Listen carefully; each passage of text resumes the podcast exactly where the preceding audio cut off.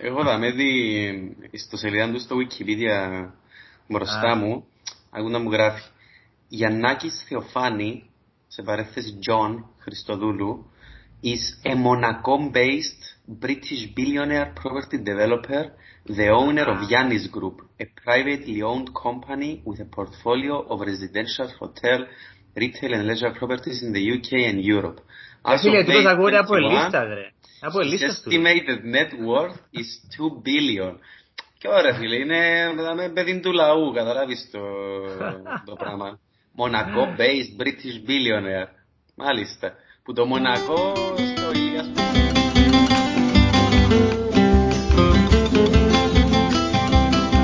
Topics της επικαιρότητας. Takeovers δύο γιγάντων. Δύο παλιών, ε, ε, δεν ξέρω να το πω. Εντάξει, η Ομόνια επέστρεψε, αλλά ε, η Newcastle ακόμα. Η Newcastle δεν ήταν ποτέ γιγαντάς, αλλά σαν business opportunity, ας πούμε, για, για takeover να την πια κάποιος, ήταν it's there for the taking. Μεγάλη... Yeah, yeah. Ε, έχει loyal fan base, ε, έχει κάποιον όνομα και έχει πολλά μεγάλο στάδιο, πενήντα πέντε χιλιάδες, δηλαδή πριν να γίνει το Emirates να γίνει το Tottenham Hotspur Stadium, ήταν το δεύτερο πιο μεγάλο μετά της United, αν δεν λαθάνομαι. Ναι ρε, πρέπει. Και επίσης είναι και ομάδα που συγκυρτισμένη πάρα πολύ γερό με τον owner της ομάδας. Ε, ακριβώς, σκέφτομαι, δηλαδή άμα δεις τα takeovers που γινήκασαν Ε, τελευταίος, τελευταίος στη Premier League, που το προηγούμενο μεγάλο ήταν τη City και εκείνοι, να ξεκινούν και γίγαντες, εκείνοι πια ένα πιο προαθλήματα του μέσα στο εξήντα πότε, αλλά πάλι αν το δεις που σαν business opportunity και τα, τη momentum μπορείς να δημιουργήσεις, είναι άλλη ομάδα του Manchester, ε, μπορείς να την πιάσεις μούχτη, basically χρησιμοποιάς το όνομα Manchester σαν attractive destination και τέλος τώρα που ένουν. Και η Chelsea δύο που έπαιρνε ο Αμπράμοβιτς ήταν τέταρτο-πέμπτη. Αλλά η ομάδα του Λονδίνου, you can attract players. Εν και τυχαία νομίζω που πάνε πίσω από τις ομάδες του της Ζάμπλουτη και θέλουν να τους αγοράσουν. Και το ήταν και ο Παπασταύρου για την Ομόνια,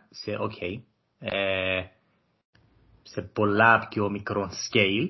Αλλά ήταν η μεγαλύτερη ομάδα της Κύπρου τέλος πάντων, μαζί με τα ΑΠΟΕΛ. Έσωσα τώρα, είπα μαζί με τα ΑΠΟΕΛ. Σε πού τους λίους που το λάλλουν του, respect.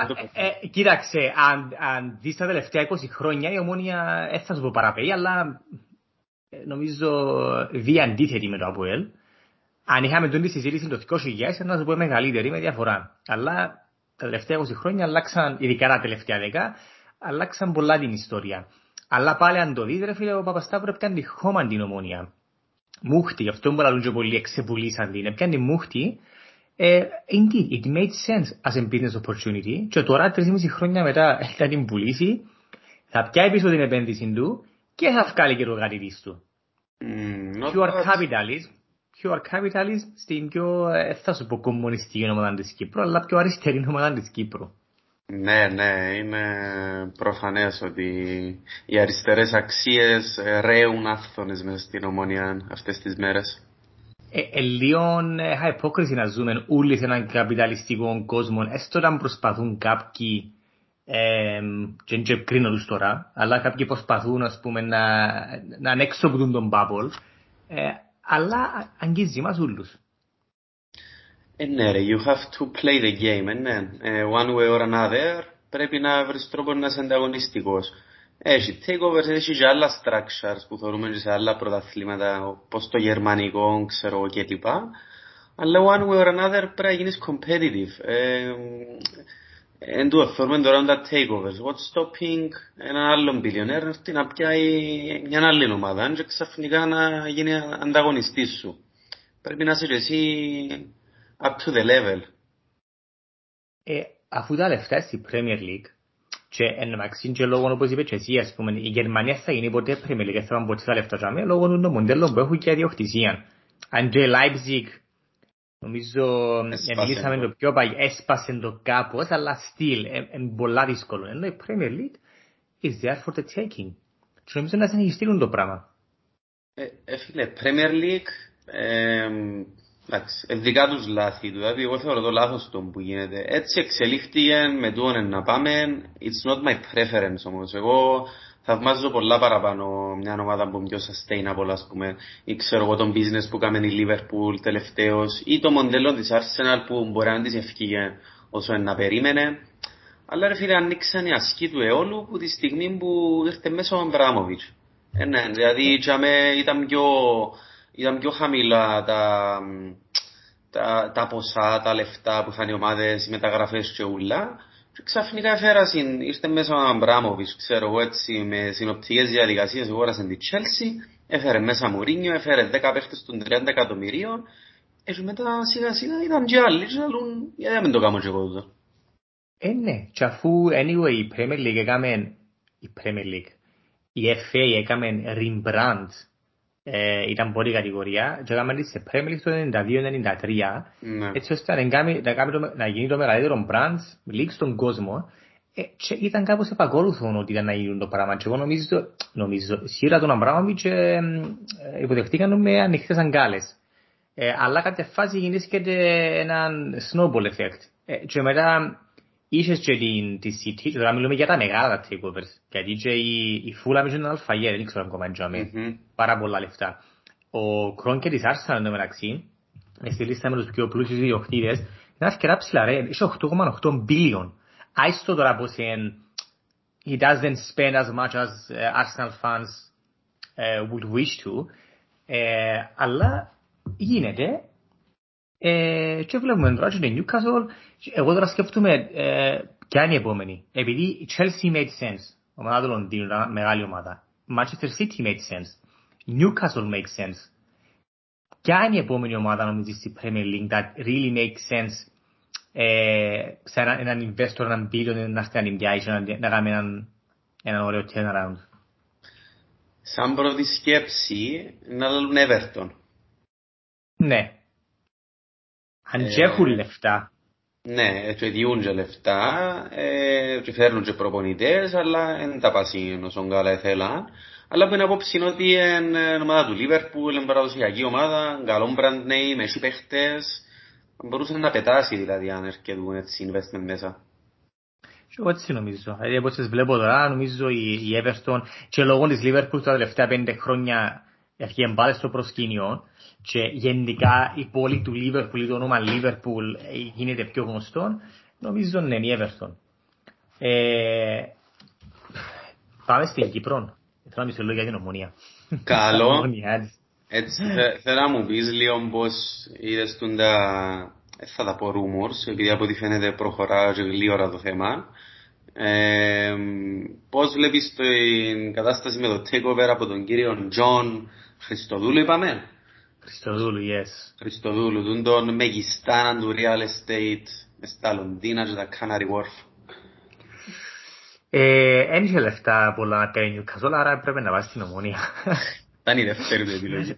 Βασικά είχε δύο κόμμα ένα μπίλιον η περιουσία του, η αξία του. Η Newcastle επουλήθηκε για τριακόσια εκατομμύρια. Αν ήθελε να έπιανε τι. Αλλά on a serious note, πότε που σου έστειλα έναν, ένα post, ένα article, περασμένη εβδομάδα. Ναι. Νομίζω. Μια εβδομάδα είναι άλλος, μπορεί ούτε μια. Στην αρχή και εγώ νόμιζα rumor, εντάξει, εν, μπορεί να είναι κάποια ιστοσελίδα που απλά σύρνει όφτερες να πια γεμάτες ή ξέρω εγώ, clickbaits κτλ. κτλ. Αλλά κάθε μέρα, ούτε κάθε μέρα βασικά, μέσα κάθε ξέρω εγώ πέντε έξι ώρες, έφυγε ακόμα ένα update και μετά γίνεται και του πιο αληθινών και πιο real. Και σήμερα ε, είδαμε μέσα στο Μόνα Νιους ότι ο Τζον Χριστοδούλου επισκέφθηκε και του Ελίας Πούλος. Και τούτον κάνει μετά να ρωσκούμε ρε μαλακά. Τούν τα πράγματα και γίνουν που είναι μια μέρα στην άλλη. Εμείς τα μαθαίνουμε που είναι μια μέρα στην άλλη. Άρα που πότε ο Παπασταύρου λιγά ήταν όπεν να πουλήσει πρέπει να είπε σε κάποιους γνωστούς του, ε, στον κύκλο του βασικά, ε, I'm open to sell, let's find a buyer. Δεν το έφυγε τον έξω. Αδυνατό να πιστέψω ότι το πράγμα έγινε για μια μέρα στην άλλη και πετάχθηκε ο Χριστοδούλου και είπε «Ωπ, ενδιαφέρουμε» και ο Παπασταύρου είπε «Α, οκ, να σας πουλήσω». Και μέσα σε μια εβδομάδα είμαστε σχεδόν σε συμφωνία. Ναι, του ρε, σίγουρα είναι σου, έτσι. Ε, και του δείχνει σου βασικά και του κάθε, του κάθε ομονιάτη τώρα το τι σημαίνει η ομάδα σου σαν εταιρεία. Ότι που τη μια μέρα στην άλλη, που τη μια μέρα στην άλλη σε εισαγωγικά, ε, ναι, είναι, γίνεται από τη διοκτησία του Κωστή σε διοκτησία του Γιάννη.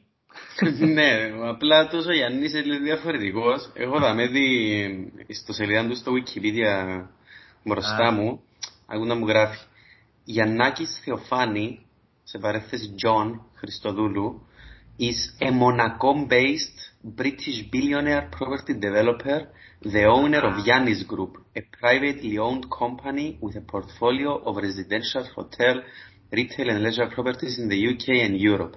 As of May twenty-first, his estimated net worth is two billion. Και ωραία φίλε, είναι παιδί του λαού, καταλάβεις το, το πράγμα. Μονακό based British billionaire. Μάλιστα. Που το Μονακό στο Ηλίας Πούλος να πούμε. Ε, θέλει αναγέννηση ρε το Ηλίας Πούλος και ελπίζω να μας τα φύγει. Ήδη άρχεψε αναγέννηση, ελπίζω να συνεχίσει ο κύριος Τζον ε, Χριστοδούλου.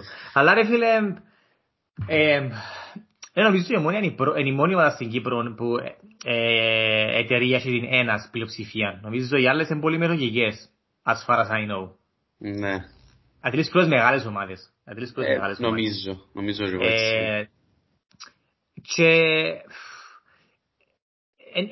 δεν ξέρω πού να το σκεφτώ σαν, συναισθηματικά σαν απαντός της Ομόνιας ή purely with logic ε, το τι μπορεί να γίνει τώρα ποδοσφαιρικά πώς ένα ε, ε, τι, τι αντίκτυπο είναι να έχει ας πούμε ρε φίλε πια να λέμε την αλήθεια ο Παπασταύρου έστησε ε, έναν πολλά σωστόν οργανισμό ε, φεύγει ο Παπασταύρου, ποιοι άλλοι είναι να φύγουν μαζί του. Είναι να φύγουν κάποιοι άλλοι μαζί του, είναι να έρθει ο Τζον Χριστοδούλου.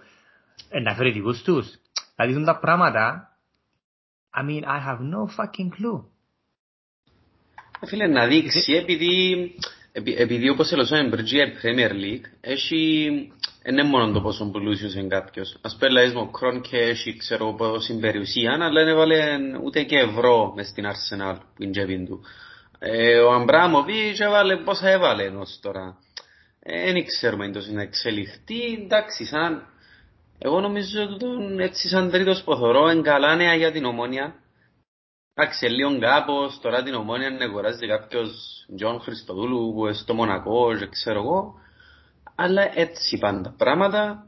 Ε, εγώ νομίζω τώρα να, να έχει παραπάνω και cash flow η Ομόνια να μπορεί να κινηθεί να γίνει ακόμα καλύτερη. Το σίγουρα, σίγουρα. Κοίταξε, που πλευράς cash flow και investment νομίζω να μπουν παραπάνω λεφτά. Anyway, βλέπεις ότι ο Παπασταύρου και ο Ρομπούστεν ε, τα investments που έκαμε ήταν πολλά προσδεκτικά. Εν ανοιχθήκαμε. Ούτε το καλό Jerry βασικά που πήγαμε δεύτερη φρανομιλού και ίστα λεφτά είδαμε ότι δεν έγινε ε, κίνηση μεγάλη στο μονογραφικό μπαζάρι για να φέρουμε ένας και ονόματα. Και θα με δημιουργήθηκαν και κάποιες ερωτήσεις εν τω μεταξύ στο αν ε, για τον λόγο που ο Παπασταύρου ενέβαλε sharing bunga. Επειδή ξέρουν ότι ήθελε να πουλήσει, άρα να λύσουν γιατί να, να βάλω παραπάνω λεφτά από την bunga μου ή τέλος πάντων που τα έσοδα που είχαμε τα τελευταία δύο χρόνια. Just keep it like this, uh, sell the company, get the money of your investment back, make a nice profit και back to America. Back to America. Ήρθεν είδαν και απήλθε Βίνι Βιριβίτσι. Πάρα σωστά. Νομίζω. I came, I saw and conquered. Something like this. Ο λόγος εν τω μεταξύ που λαλούν ότι ο Παπασταύρου θέλει να πουλήσει είναι επειδή κάνει κάτι business τώρα να αγοράσει μια εταιρεία μέσα στο banking industry της Αμερικής και ότι έχει κάποια regulations που λένε ότι δικαιούται, δεν μπορεί να είναι μπλεκμένος με sports, uh, σαν sports uh, owner ομάδας. Okay. Τώρα, αλήθεια ψέματα, I have no fucking clue. Εγώ πάντως που το ακούσα, το που μου στείλες ότι επήγαινε στο Ηλίας Πούλος, ο Τζον Χριστοδούλου, ε, είδες το Ted Lasso? Βεβαίως. Βεβαίως, ωραία. Ε, θυμίσαι μου τη φάση στο, στο Ted Lasso που ήρθε ο άλλος ο Μαυρίσο που θέλει να αγοράσει συντομπέχτη. Ο Γκανέζος, ξαναγυρίζει. Ο Γκανέζος, μπράβο. Και κατέβηκε με το ελικόπτερο μες στην προπονήση. Μπράβο. Δεν ήξερα να πιέμε με ελικόπτερο, αλλά ναι, ναι, έτσι η φάση. Δεν ξέρω τώρα αν είδε, μίλησε με παίχτες, ή τέλος πάντων είδε προπόνηση, το τι έκαμε στο Ελιάς Πουλός. Αλλά είναι πράγματα από συνηθισμένοι οι ομονιάτες. Οι ομονιάτες είναι συνηθισμένοι, ας πούμε, στο recycling του Αγγέλ και ξέρεις ποιος προκόμμανε να μπει ή να βγει. Ναι. Τούτον ήταν. Ένα έχεις τώρα πολύ εκατομμυριούχους ε, που ενδιαφέρονται να αγοράσουν την ομάδα, να κατεβαίνουν στο Ελιάς Πουλός, να βρεις ας πούμε την περιουσία που έχουν ε, και να λύτρε μάλακα ας πούμε οκ. Okay. Ενώ ομονιάτης ο άνθρωπος. Τώρα δεν ξέρω if this makes a difference. Personally, I don't think so. Αλλά για κάποιους νομίζω ε, it's a positive thing. Που την άλλη, από και το Wikipedia page open, έτσι και κάποια controversies, ναι, ο κύριος John Christodoulou. Μα έτσι ραλί, κάτι, ε, κάτι με residential properties, κάτι έτσι ιστορίες. Ναι, μέσα στο ε, και επί καιρών κορονοϊού, ε, βασικά... Mm. He was acting, acting like a pure capitalist towards his tenants. Ε, και αρκετοί πήραν τον και δικαστήρα και νομίζω είδα ότι έχει να πληρώσει ένα settlement, settlement σε τέσσερις ένικους του που είκοσι πέντε χιλιάδες pounds each. Ναι. Ε, not very ομονιάτικο thing to do. Ας πούμε, ο ομονιάτης είναι σύντροφος, είναι και άμα δίπλα στον κόσμο, ειδικά στις δύσκολες στιγμές. Χάρη στο ρόγουν πάρει λόγω του ενίγιον του, να χάσεις πουλά της εκατομμυρίας σου. Φίλε, πάντως, εγώ τώρα σκεφτούμε αν ανεβεί Ομόνια σαράντα οκτώ, εν να έχει μεγάλη κόντρα τώρα, ειδικά μετά από τούτον, πρέπει να τους εγύρισε τέλεια τζίνους με την Ομόνια. Ε, κοίταξε, τούτοι βασικά ε, ε, εντός, ε, ε, επαληθεύονται, εντός το λαλείς, ότι... Ναι. Εν τούτον που λαλούσαν, το ότι, ναι, εν Ομόνια λίμιτες τώρα, τούτον που έξερες ξιαστό και... Ε, αλλάζει η ιδιοκτησία που λαλεί ο λόγος που τη μια μέρα στην άλλη. Ε, να μέσα σου πω τώρα, ας πούμε, η Ομόνια σαράντα οκτώ με την Ομόνια Limited εμπαντός εν η κόντρα που είσαι η Ομόνια με τα ΑΠΟΕΛ πριν, ως πριν τρία χρόνια. Πριν να φύγουν οι θηρένια. Ε, ναι, αφού τώρα η Ομόνια Limited, μάνα καδέα, ας πούμε, με καπιταλιστή, billionaire που να έρθει μέσα, I guess, να σωνώσει λίρα. Ε, και από την άλλη είναι η εικοστή ένατη Μαΐου που... Οι αξίες ήθη και ιδανικά είναι του σαράντα οκτώ. Εντελώς αντίθετοι οργανισμοί και ιδεολογίες. Να σου χάζει πάντως να γίνει έτσι. Δεν ξέρω αν έχει chance η, η Ομόνια η σαράντα οκτώ να ανεβεί, αλλά αν γίνονται το πράγμα να έχει πολύ πλάκα. Ε, κοίταξε, είναι πρώτη νομίζω. Ρε. Μετά από πέντε μάτσοι, τέσσερις νίκες και μια νίτσα, ε, ε, top three. Okay, it's still the beginning, αλλά... Εγώ δεν θα παραξενευτώ αν το κινήσει ως το τέλος, την άνοδο. Ναι, είδομεν. Ρε, εγώ θέλω να σε ρωτήσω λίγο ξανά για την Newcastle. Έτσι, έλα, τώρα που έγινε, που έγινε το takeover. Αν ήσουν εσύ ο owner και αγόραζες την Newcastle, ήταν που ήταν να κάνεις τώρα με την ομάδα, τι ήταν να ξεκινήσεις να κάνεις. Επειδή η Newcastle έχει πολύ καιρό που είναι... Αθλία ομάδα κατά κρυβιάν, κάποια flashes όπως πέρσι στο τέλος της σεζόν που έβαλε συνέχεια γκολ ο Βίλοκ. Έχει κάποιους παίχτες σαν το Σεν Μαξιμίν, αλλά κατά τα άλλα ψιλοχάλια ομάδα, ναι. Ε, ναι, είχαν πολλά προβλήματα με τον ε, ε, Μάικ Άσλι. Ε, έχω δάμε στο Sky Sports, δείχνει το spending βασικά. Ο Μάικ Άσλι, το net spending του, average net spending per year, since two thousand six or seven που έπιαν την ομάδα είναι εννιά εκατομμύρια. Να μου λες. Πάρα πολλά χαμηλό. Και εδώ και τριάντα για τον Έλιγκτον νομίζω. Ναι. Α, δηλαδή money spent on transfers τετρακόσια ογδόντα έξι εκατομμύρια since his takeover, δηλαδή δεκατέσσερα χρόνια, δεκαπέντε. Money received τριακόσια πενήντα έξι. Το net spend ήταν εκατόν είκοσι εννιά εκατομμύρια σε δεκατέσσερα σεζόν, δεκαπέντε σεζόν. Το average net spend per year εννιά εκατομμύρια. Ε, τι είναι να κάνω εγώ. Νομίζω το τι έκαμε πρέπει να ακολουθήσουν το παράδειγμα της City και το παράδειγμα άλλων ομάδων που έρχεται ένας rich owner απλά σύρνουν λεφτά πιάνουν κάποιους παίκτες, ονόματα, αλλά επειδή είναι η structure, είναι στους κατάλληλους ανθρώπους, τα κατάλληλα πόστα, απλά βασικά δεν μπορείς να, να πρωταγωνιστείς και να, και να τέλος πάντων να επιτεύξεις τους στόχους σου. Πρέπει πρώτα να δημιουργήσουν ένα structure, γι' αυτόν και να αξίνουν τούτοι που έκαναν τη Θεοκοβερή πάνω ότι they want to emulate Man City and Paris Saint-Germain. Βασικά παραδέχονται ότι είμαστε like Man City and Paris Saint-Germain. Structure πρώτον, πλάνο δεύτερον, η City είδαν την ότι που την πρώτη χρονιά που την έπιασαν ο Σεϊχής Μανσούρ έβλεπες το ποδόσφαιρο που θέλουν να παίξουν. Δηλαδή και με τον Μαρκιούς Κομά, και μετά με τον Μαντσίνι, και με τον Πελεκρίνι, και μετά με τον Γκαρδιόλα, είπαμε τους πιο παλιά, το στυλ του ποδόσφαιρου που παίζεται η City ήταν αρκετά παρόμοιο, απλά τώρα με τον Γκαρδιόλα πήγαινε στο, στο top top level. Ε, για μένα πρέπει να δημιουργήσουν τούτο και που για μένα και εκεί θα σκέψουν να κάνουν recruit τους κατάλληλους ανθρώπους. Yeah. Recruit και ε, μιλώ και yeah, players and members of staff. If they do this, νομίζω τα πρώτα δυο τέσσερα χρόνια είναι κάπως αναγνωριστικά, ε, αλλά μετά που για μένα και για δημιουργήσουν τον κορμό, ε, then they can, they can compete. Η Manchester City έπαιρνε το προάθλημα πέντε χρόνια νομίζω μετά το takeover. Μπορεί να είναι λίγο πιο δύσκολο τώρα για την Newcastle, να το πιάσει πέντε χρόνια, ή είπαν θέλουν να, να το πιάσει σε δέκα χρόνια.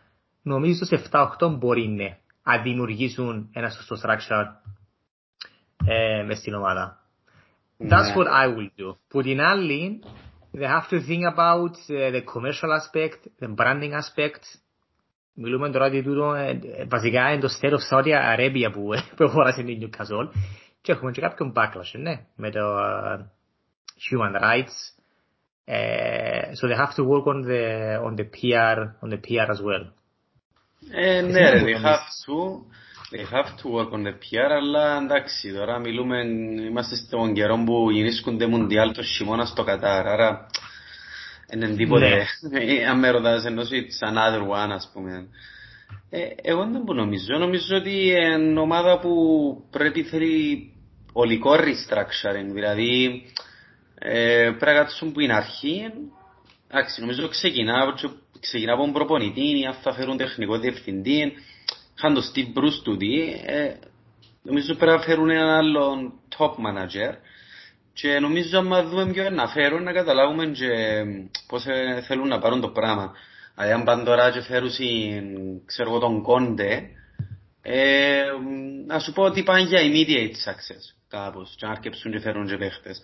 Αν φέρουν έναν πιο inexperienced manager ή κάποιον για να δουλέψει long term και εμπιστευτούν τον για έναν πλάνο τρία πέντε χρόνια, τότε it's, uh, it's more of the Man City way νομίζω, uh, αντί το Chelsea way μετά το takeover. Ναι, ε, πάντως ο Steve Bruce, he got the axe immediately. Ε, να φέρουν άλλο μέσα και τα ονόματα που αγούνται είναι Steven Gerrard, Frank Lampard και ακόμα ένας που ξέρουν το όνομα του, είναι πιο εμπειρός ο προπονητής. Who the fuck was he, I can't remember. Αν φέρουν Frank Lampard για μένα είναι λάθος τεράστιο. Depending on what they want to do. Ο Gerrard μπορεί νομίζω να δουλέψει για τα πρώτα τρία χρόνια and to set some good foundations για το πλάνο, αν, αν έχουν έναν πλάνο. Ε, που την άλλη όμως είπε οι συνεργαστές γασκόνται, δεν ξέρω πόσο εύκολο είναι να κάνουν attract μεγάλους προπονητές και μεγάλα ονόματα ποδοσφαιριστών like from early on.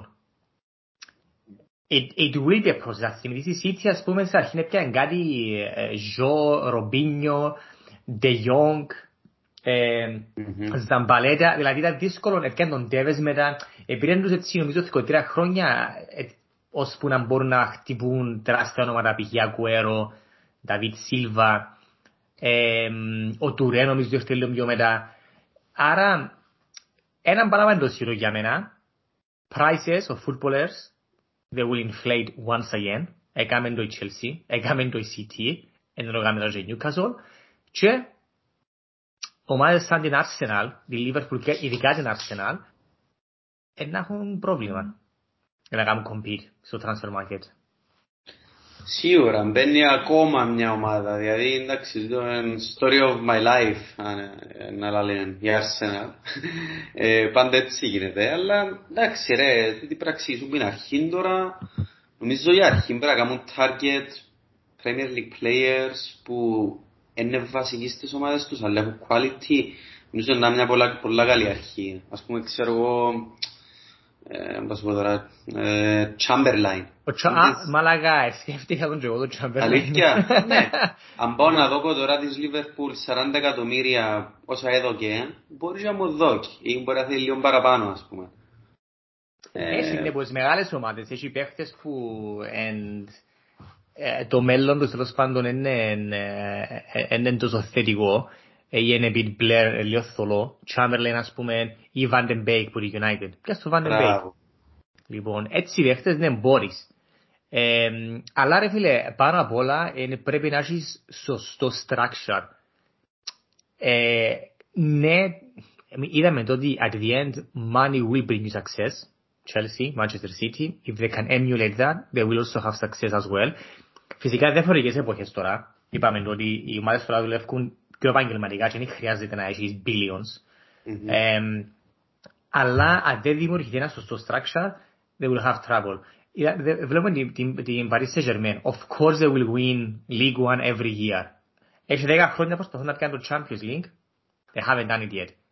Και δε, με Μπαπέ, Νέιμαρ, Ριστέρο Μέση, φίλε, πιάνουν ό,τι καλύτερο υπάρχει στο, ε, τέλος πάντων στον στο χρόνο του ποδοσφαίρου, εκτός από Ρονάλντο, and still they haven't won the Champions League. Ναι. Ε, ναι ρε, πάπα στρογγυλή, έτσι σε έναν παιχνίδι δεν και μετρά τόσα εκατομμύρια έδωκες. Αλλά κάνει το πολλά πιο εύκολο να έχεις quality παίχτες, for sure. Ε, ναι, σπάρει χρόνο ρε Newcastle, επειδή είναι ομάδα χωρίς ταυτότητα θεωρώ, και το challenge για μένα παραπάνω είναι να χτίσουν μια ταυτότητα. Έχει πολύ σημασία αν τα προπονείτε να φέρουν μέσα και να δουλέψουν. Τον που λέει και εσύ ο structure, αλλά μαζί με το philosophy. Δηλαδή τώρα η Newcastle νομίζω για να ανεβεί, να πρακτήσει ένα philosophy. Η Manchester City του τον έκαμε. Ξανά είχαμε την κουβέντα, ακόμα και πριν τον Guardiola, είχε ξεκινήσει το project με το ίντα ποδοσφαίρο να παίζει. Ήρθε τον Guardiola και πήρε το ένα level παραπάνω. Συμφωνώ. Συμφωνώ. Yeah. Άρα πρέπει...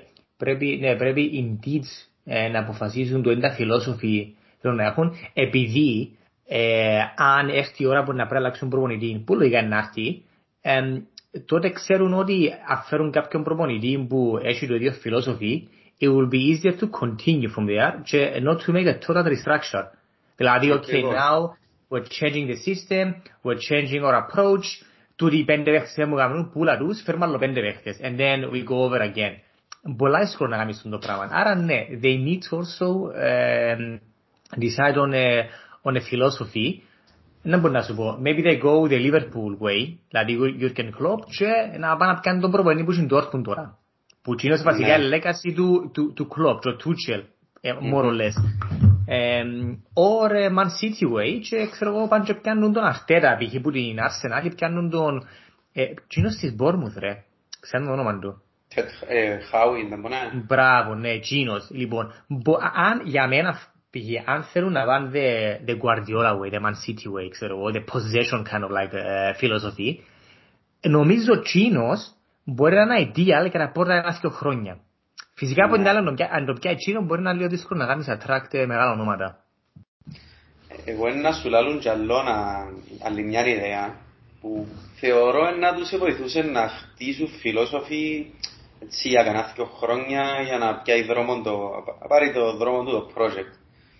Φαντάζεσαι να φέρουν το Wenger. ε, φίλε, ο Wenger, θα ήθελα να πιστεύω ότι να κάνει decline έτσι ο Wenger. Φυσικά από την άλλη ήρθε τώρα με την ιδέα του World Cup every two years. Ας πούμε, εντάξει είναι δύο ραφτιό, αλλά ήταν κάπως πράξενο που άκουσα από ο Wenger. Μπορεί ρε φίλε. Δεν ξέρω αν του τάξουν, επειδή νομίζω ότι είναι άνθρωπος που αρέσκουν νέα projects, ε, maybe, maybe he goes there on a two-year contract, να, να, να, να θέσει γερά θεμέλια, foundations, ε, το philosophy για μέ, και όπου για μέ, και μετά να έρθει κάποιος άλλος να το συνεχίσει. Αλλά ένα πολλά ενδιαφέρον να, να δούμε. Πιστεύω ότι είναι να πάνε το possession way, το Guardiola kind of style. Ε, βέβαια το μόνος σίγουρος είναι ότι ε, ε, να πάνε στο transfer market που ήταν τώρα, που το Γενάρη, επειδή τώρα η Newcastle είναι πρώτα τελευταία, θα τελαθάνομαι. Ναι. Δηλαδή βασικά τώρα η Newcastle καταρχάς πρέπει να μείνει κατηγορία. Άρα για μένα για να μείνει κατηγορία πρέπει να πάνε, για μένα εννοώ με τους νέους ιδιοκτήτες, πρέπει να πάνε το Γενάρη να ξοδέψουν γερά λεφτά. Άρα εγώ προβλέπω και το Γενάρη να δούμε γερές μεταγραφές που είναι η Newcastle. Ναι ρε, να πρέπει να κλείσουν τρύπες. Δεν έχουν ομάδα. Ε, πραγματικά που είναι άμυνα ενώ στην επίθεση έχουν άθικιο παίχτες και κατά τα άλλα με, με απόλυτη μετριότητα. Ακριβώς. Άρα τώρα σε λίγα χρόνια να έχουμε το top φορ, είναι top six, τώρα να γίνει top eight ε, στα, στα χαρτιά, επειδή είπαμε τα τελευταία ξέρω εγώ δέκα με δεκαπέντε χρόνια πότε ήταν η φορά που έπιαν τρεις ή παραπάνω ομάδες για τον τίτλο ως το τέλος. Ξαναλαμβάνω το τούτο. Ε, ναι, άρα τούτο. Αυτό όλα πάμε πίσω στο structure, στο philosophy, στο commitment, στο buying που έχουν οι παίκτες. Είναι ολόκληρος οργανισμός που πάει από το πρωτάθλημα. Δεν είναι απλά οι έντεκα παίκτες και ο προπονητής που παίζει που πάει για το πρωτάθλημα. Άρα, τούτο είναι το challenge. Είναι το challenge να φέρουν έντεκα παίκτες. Λεφτά υπάρχουν. Το challenge είναι να χτίσεις ένα σωστό οργανισμό. And the players to buy in. Ναι ρε. Ε, νομίζω να κλείσουμε με το κεφάλαιο με το, αυτό που είπες, το λεφτά υπάρχουν. Money talks. Money talks indeed. Ρε, μαζί να πάμε και στο... Μαζί τα φάγαμε. Να πάμε και στα παιχνίδια Σαββατοκυριακού. Πάμε να κάνουμε λίγα predictions. Τις τελευταίες φορές που να κάνουμε είναι κουτσίσαμε ιδιαίτερα. Let's see now, after the international break. Ναι, μετά από ακόμα έναν exciting international break που έχασαμε παιχνίδια, ε, πάμε πίσω στη Premier League. Λοιπόν, ε, πρώτο παιχνίδι... Απλά consideration ότι οι Βραζιλιάνοι μάλλον δεν θα παίξουν στις ομάδες τους, άρα take that into consideration. Οκ. Okay. Λοιπόν, πρώτο παιχνίδι της αγωνιστικής, Watford Liverpool. Γιατί μας βάλεις κυρία Premier League πρώτο μάτσι της αγωνιστικής ενάμιση ρε φίλε. And I don't, I don't get it. Βάλε η ώρα ανάμιση ένα μάτσο ομάδων ας πούμε που δεν κάνει Ευρώπη, που δεν έχουν πολλούς international παίχτες. Έχει Norwich Brighton. Πάρ' το κοινό η ώρα ανάμιση. Τι βάλει στη Liverpool. Που έχουμε και ο Βραζιλιάνος παίζουν την Friday morning. Μάκα Παρασκευή ξημερώματα. Παίζουν πόψε βασικά. Ναι ρε. Λοιπόν, historically, δεν τα πάμε καλά στο μάτσο. Το ανάμιση Σάββατον η Liverpool ειδικά μετά το international break. Αλλά παίζουμε τη Watford. Η Watford δεκαπέμπτη είναι νεοφόριστη. Η Watford φυσικά κάτσε μας στην Ριάρα να θυμάσαι προπερσίες. Πάσε μας το αιτήριο που έπιαμε το πρωτάθλημα. Θέλω να είμαι αισιόδοξο και να πω θα νικήσουμε, αλλά θα είναι fucking difficult match. And I will leave it there. Η Watford που έφερε τον Ρανιέρι για προπονητή. Τώρα. Α, ναι, έφερε τον Ρανιέρι. Έναν το πρώτο παιχνίδι. Ε, ο Ρανιέρι επισκάλισε μας κάποιες φορές με τη Λέστερ, που έκανε το πρόθυμα. Ε, δύσκολο όμως φυσικά για Ρανιέρι, επειδή είναι το πρώτο μάτσο μετά το international break. Εν έχουν και πολλούς international Watford, έχουν τον Ισμαήλ Σάρωμος, που είναι το αστέρι τους. Ε, might be a bit difficult. Δεν ξέρω τώρα πόσους παίχτες είχαν για να δουλέψει για πόσον καιρό, να προετοιμαστεί κατάλληλα. Ε, αλλά βλέπουν έγινε της Liverpool, έστω και without Fabinho, without Alisson. Πιστεύω πραδέρουμε, αλλά είναι ένα πολλά δύσκολο μάτσο. Νομίζω να, να την οπαθήσουμε. Ναι. Εσύ έναν που βλέπεις. Φίλε, εγώ βλέπω ότι αν έχει Watford είναι το, ξέρεις, first game, έστω μας exciting, new manager, full ενέργεια, όλων των ενενήντα λεπτό, να δυσκολευτεί πάρα πολλά η Liverpool. Είναι δύσκολο να τα παιχνίδια, όχι επειδή είναι καλή η Λίβερπουλ ή κάτι. Απλά για ποιο λόγο, για το που είπα βασικά, βλέπω ισοπαλία το παιχνίδι. Πιθανόν. Απλά εγώ πιστεύω ότι, θέλω να πιστεύω ότι επειδή αθρέω να πιάνε προάθλημα, τούτα εντούν τα μάτς που, ξέρεις, ανάμιση το Σάββατο μετά από international break λίγους τους παίχτες, you just have to win them somehow. Ναι. All right. Άστον Βίλα Wolves. Δεν μου νομίζεις. Εφαβορεί Άστον Βίλα. Πιστεύω δαμέ, οι Wolves είναι ανεβασμένοι. Έδειξε να βρίσκει λίγο παραπάνω χημεία. Αν θυμάσαι που είχαμε μιλήσει κιόλας ε, ότι ήταν, λαούν και εγώ, ότι ήταν πολλά ατομικό το παιχνίδι τους. Έκανε mm. κάποιες αλλαγές ο προπονητής, κάτι σαν πάγκον τον Τραωρέ. Παίξασαν πολλά καλύτερα. Είναι ανεβασμένη, αλλά η Βίλα είναι πάρα πολλά καλή ομάδα. Ε, έχει και άμυνα, έχει πορτάρι. Θεωρώ φαβορεί την Αστον Βίλα. Ε, πιστεύω να νικήσει. Ωραία να μην εκπλήξει Wolves, αλλά να πω Αστον Βίλα. Εγώ ήταν να σου πω Wolves, αλλά νομίζω έχουν αρκετούς διεθνείς. Φουλ Πορτογάλοι. Ένα το πω, είναι ανεβασμένοι οι Wolves. Είναι ανεβασμένοι, νομίζω να κάνουν τη ζημιά να βλέπω να χει. Ωραία, έτσι. Πάει παρακάτω σε ένα από τα πιθανώς το πιο τέρπι παιχνίδι της αγωνιστικής που είναι Leicester Manchester United. Ας τον καρφωτών. Καρφωτών, ναι. Ε, φίλε, η United ε, να της λείπει. Λείπει της ο Maguire, ο Βαράν. Άρα βασικά να μπορούν να παίξουν με Phil Jones και Lindelof. Ο Phil Jones, ο Phil Jones παίζει με δεύτερες United και κάνουν το τριπλό και τρώει τη χαμένη δεκαεπτάχρονης Arsenal. Κι είναι να παίξουν ρε, να παίξει ο Lindelof. Και ο Μπέλη νομίζω, δεν είναι τραυματίας. Και ο Μπέλη εμφανίζεται όποτε θέλει βασικά, εμφανίζεται έναν κάθε δέκα ας πούμε. Παίζει και καλά. Πιάν τους... Εν πολλά, ποιο να σου το χαρακτηρίζω τον Μπάιλι, εν ε, σκέφτον φάση, έτσι μου θυμίζει, okay. κόφκι γαμε, αλλά εν, εγώ νομίζω να την οπαθήσουν, δηλαδή Jamie Vardy γαμε, he will fucking explode their weaknesses. Και ούτε ο, ο Φρέντ να παίξει, που πήγαμε πώς σου φαίνεται ο Φρέντ παίζει διεθνικής Βραζιλίας, και έχουν αλλόνα νομίζω, ακόμα έναν, έχουν αλλόνα βραζιλιάνο του δίραξα.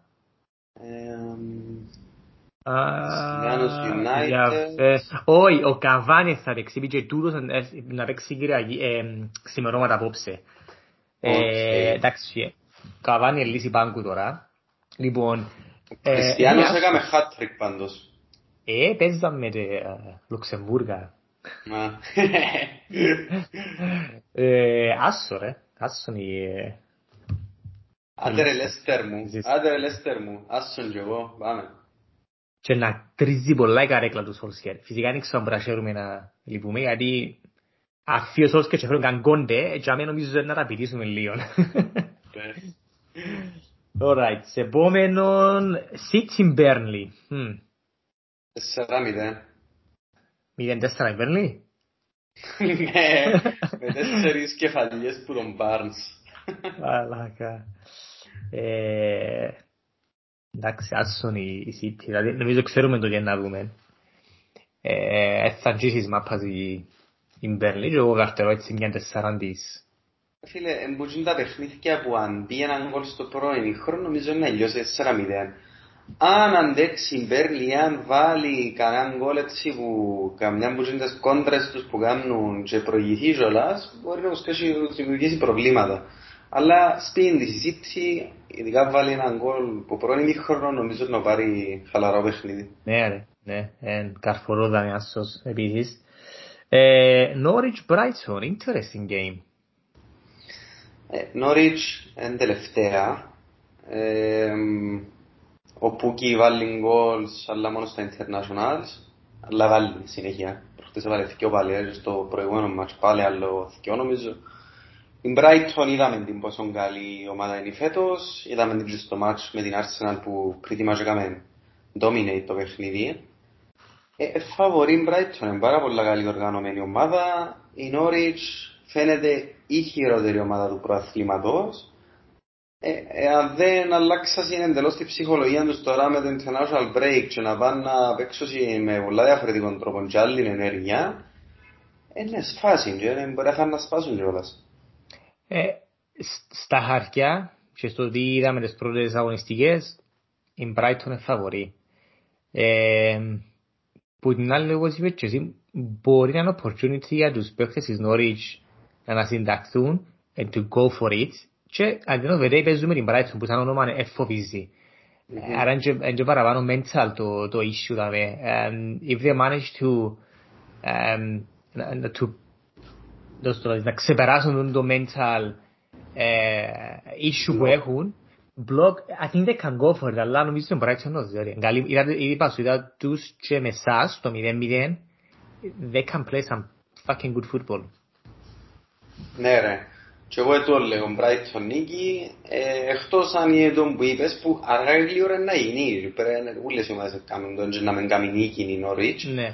Και τώρα μετά που είναι international break at home με Brighton, είναι καλό παιχνίδι να κάνουν targets, να κάνουν ένα comeback. Ακριβώς. Να μπούμε μετά Southampton Leeds United. Φουφ, αφήρωμο να. Αφήρωμο παιχνίδι νομίζω. Όπου αφήρωπον και χει. Ένα-ένα. Συγκεκριμένα. Ένα-ένα. Δεν ξέρω, η Λίτση απογοητεύχει λίγο φερός. Αλλά δεκάτη έκτη, νομίζω, δεν ξέρω, το intense σύστημα που παίζει, το ποδόσφαιρο που παίζει ο Μπιέλσα is catching up with them. Αλλά they haven't shown the good signs they showed last year. Και φοβάμαι λίγο να αναπλάει οι μπαταρίες τους, αρκεύκουν και, ξέρεις, λήφκουν. Γεγονός ότι η Leeds ξεκίνησε χάλια φετός, εντάξει, και η Southampton είναι δέκατη έβδομη, μια θέση που κάτω τους, άρα και οι δυο θέλουν τους πόντους.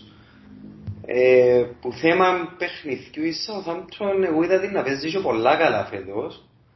Ε, φαίνεται οργανωμένη ομάδα και γίνει. Νομίζω είναι ένα πολλά tactical game.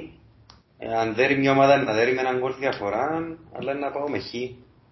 Και εγώ με χ ρε. Και εγώ με χ γιατί ε, μ, απίστευτα χειρό κομμάτσο.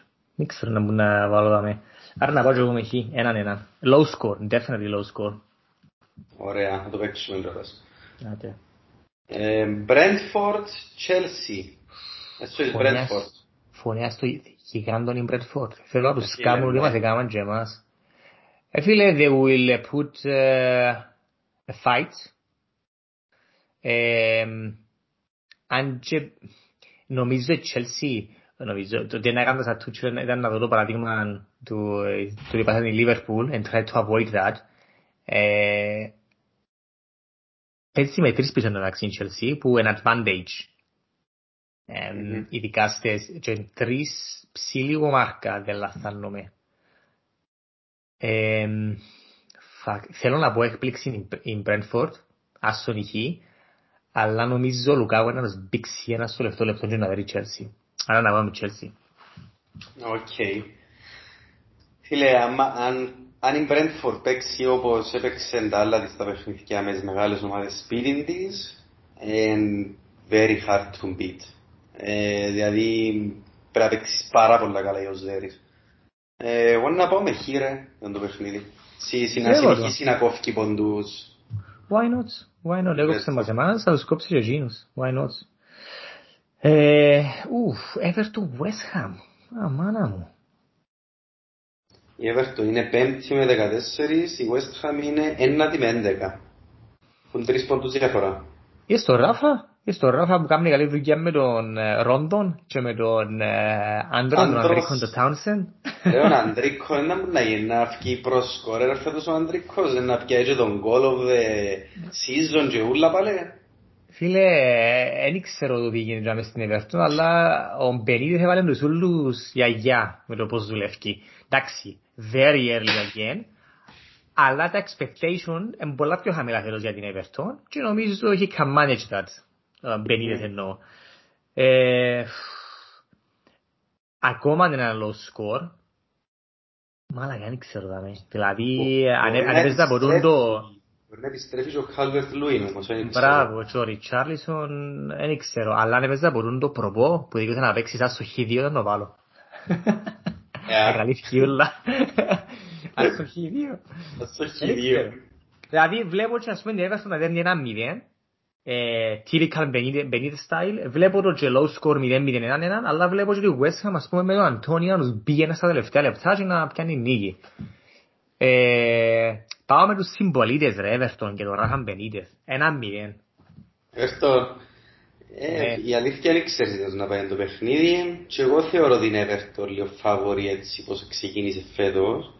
Η West Ham ξέρουμε τα tough ομάδα είναι εσύ που πέρσι και τα παίχτες εσύ. Να πάει αρχή ρε, χάσουν πόντο τσιθκιό, βολεύκη. Ε, ναι, βολεύκη. Λοιπόν, μετά έχουμε ε, Newcastle United, το πρώτο της μάτς, μετά το takeover ε, και μάλλον χωρίς τον Steve Bruce, δεν ξέρω πώς θα να τζαμε. Εναντίον τότε να. Νομίζω εν του έρλια η Newcastle, δεν μπορώ να πω ότι ξέρεις να έχουν την ευφορία του takeover και να πάνε να παίξουν, έχουν προπονητή κόμμα. Εν νομίζω να μπορούν να αντεπεξέλθουν, ίσα νομίζω να βρουν ευκαιρία να εισπέρσουν και να κάνουν μια καλή νίκη γίνει πας στη Newcastle για να βρουν τα ποδιά τους.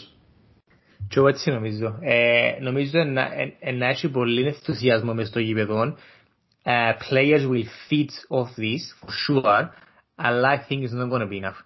Και όλοι μπροστά ε, νομίζω για μένα στυλ οι Spurs επιθετικά σαν ονόματα έχουν για μπεσκοδυναρές ομάδες, μπεσκοδυναρές επιθέσεις at least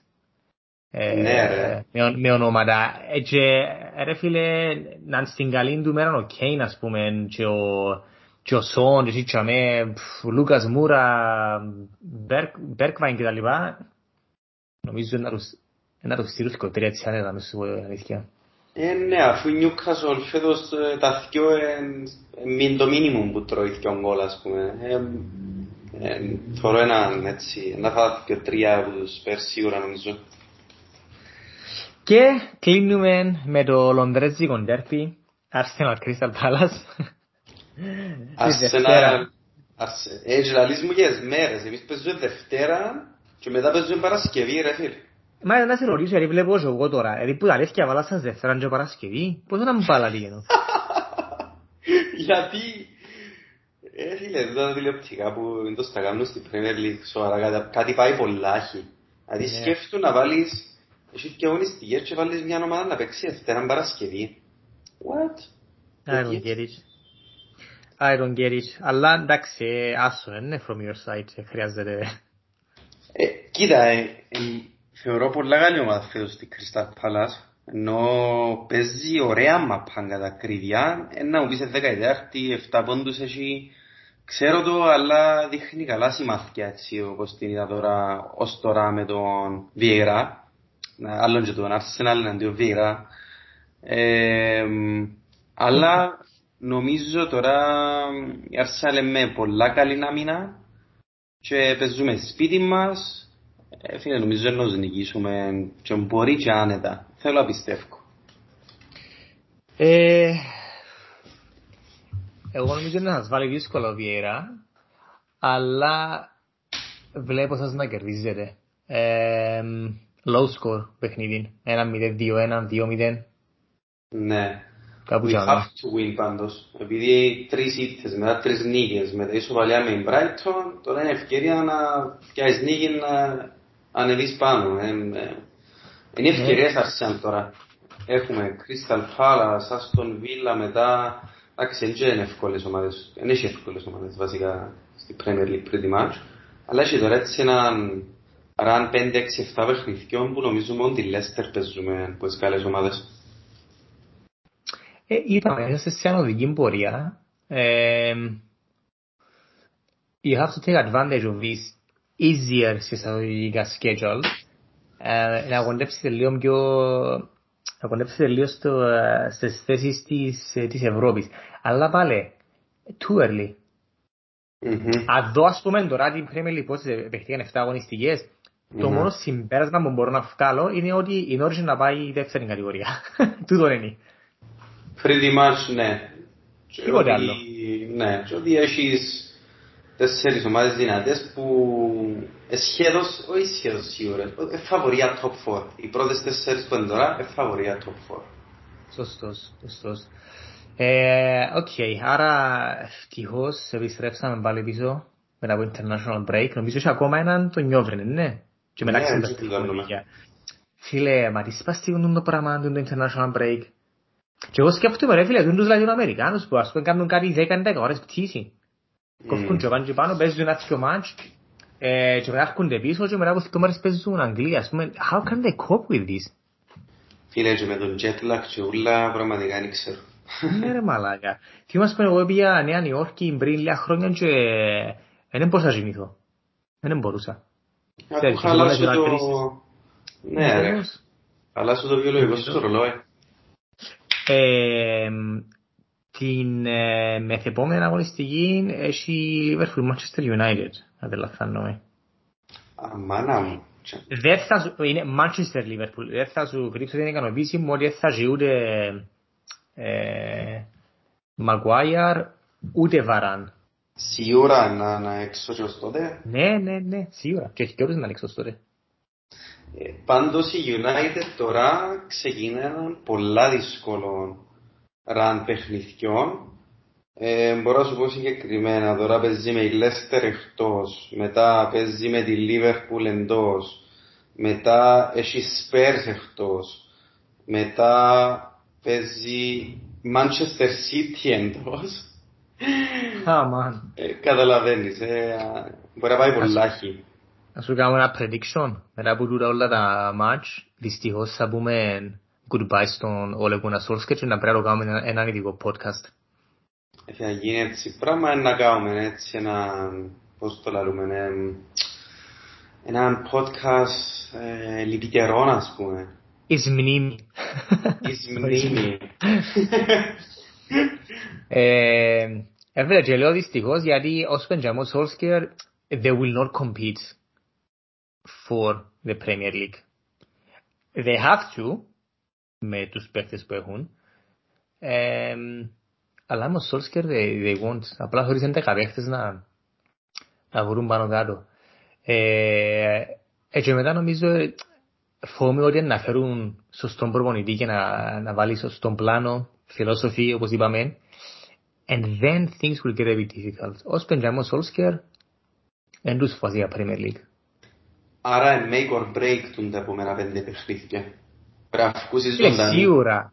Ήδη η United φέτος εμ, έχασε αρκετούς ποντούς, εγύρισε μάτς τελευταία που δεν έπαιξε καλά. Δηλαδή υπάρχει στην περιραίουσαν ατμόσφαιρα του το feeling του ότι η ομάδα είναι αποδίδει as it should be, especially με τούτες τις μεταγραφές, especially if you think ότι έχει δικόμηση χρόνια μου και όμως Solskjaer. Δηλαδή τούτον τον benefit of the doubt για το ότι έως πάντων ενέωσε στην ομάδα έφυγε.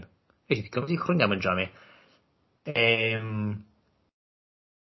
Άρα ναι, very critical. Και εγώ νομίζω ότι ναι, συνεχίζει με ήττες, με dropping more points, λογικά είναι να φύγει. Και έχει available καλούς προπονητές.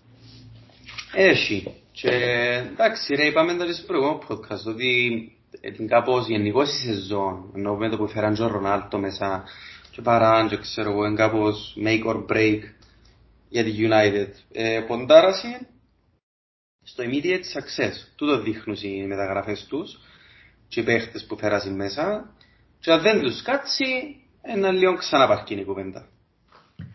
Ρε, αφού βλέπεις Jadon Sancho ας πούμε, πήγαινε στην Dortmund σαν ένας δεκαεφτάχρονος που τη City ε, και ξέραν ακριβώς πού θα το βάλουν και πώς θα το χρησιμοποιήσουν. Επιάσει maximum output almost immediately.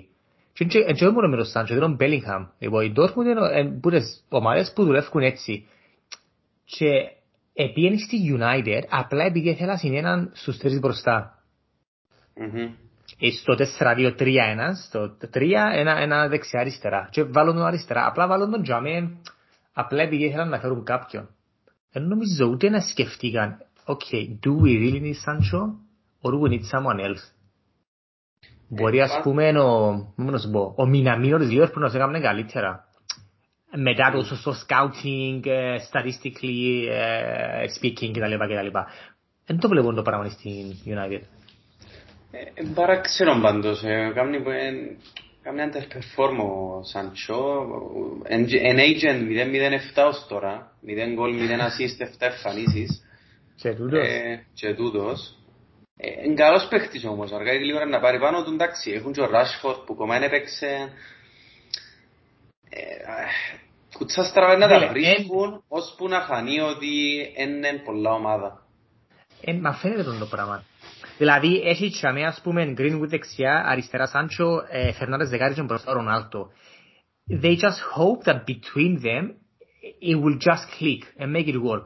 Which it happens, είδαμε τους να γυρίζουν match και κατά διαστήματα να παίζουν ωραίο ποδοσφαιρό, αλλά πολλές φορές βλέπεις τους ότι παντότσε δεν ξέρουν το, το ρόλο τους μέσα στο γήπεδο.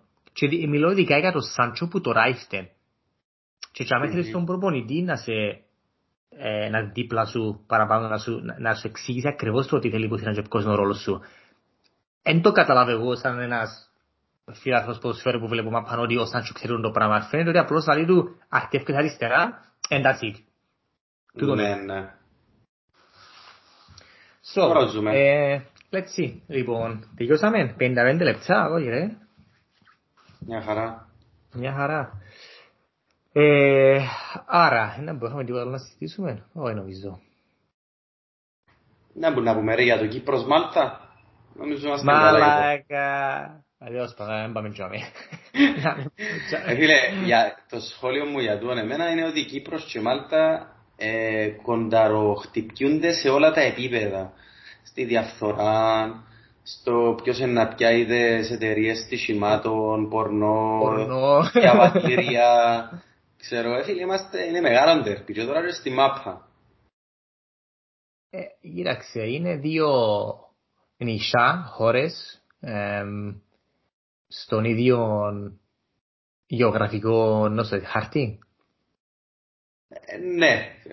Μες στη Μεσόγειο, ενώ σου... Έχει τίποτα εξπορτ η Μάλτα, όχι. Εγώ και Κύπρος, όχι. Ε, σερβίσες. Σερβίσες μόνο. Ε, ακριβώς, κάτι δεν μπορούν να κάνουν. Μπορεί να κάνουν μια copy-paste, να λέει, α, κάνουμε το η Μάλτα, κοινό, κάνουμε και εμείς. Α, κάνουμε το Κύπρος, το κάνουμε και εμείς. Του το γίνεις και tax exemptions για εταιρείες κλπ. Πιάνει το industry παραπάνω η Κύπρος, τούτον παραπάνω η Μάλτα, έχουν τα βγάλουν έτσι.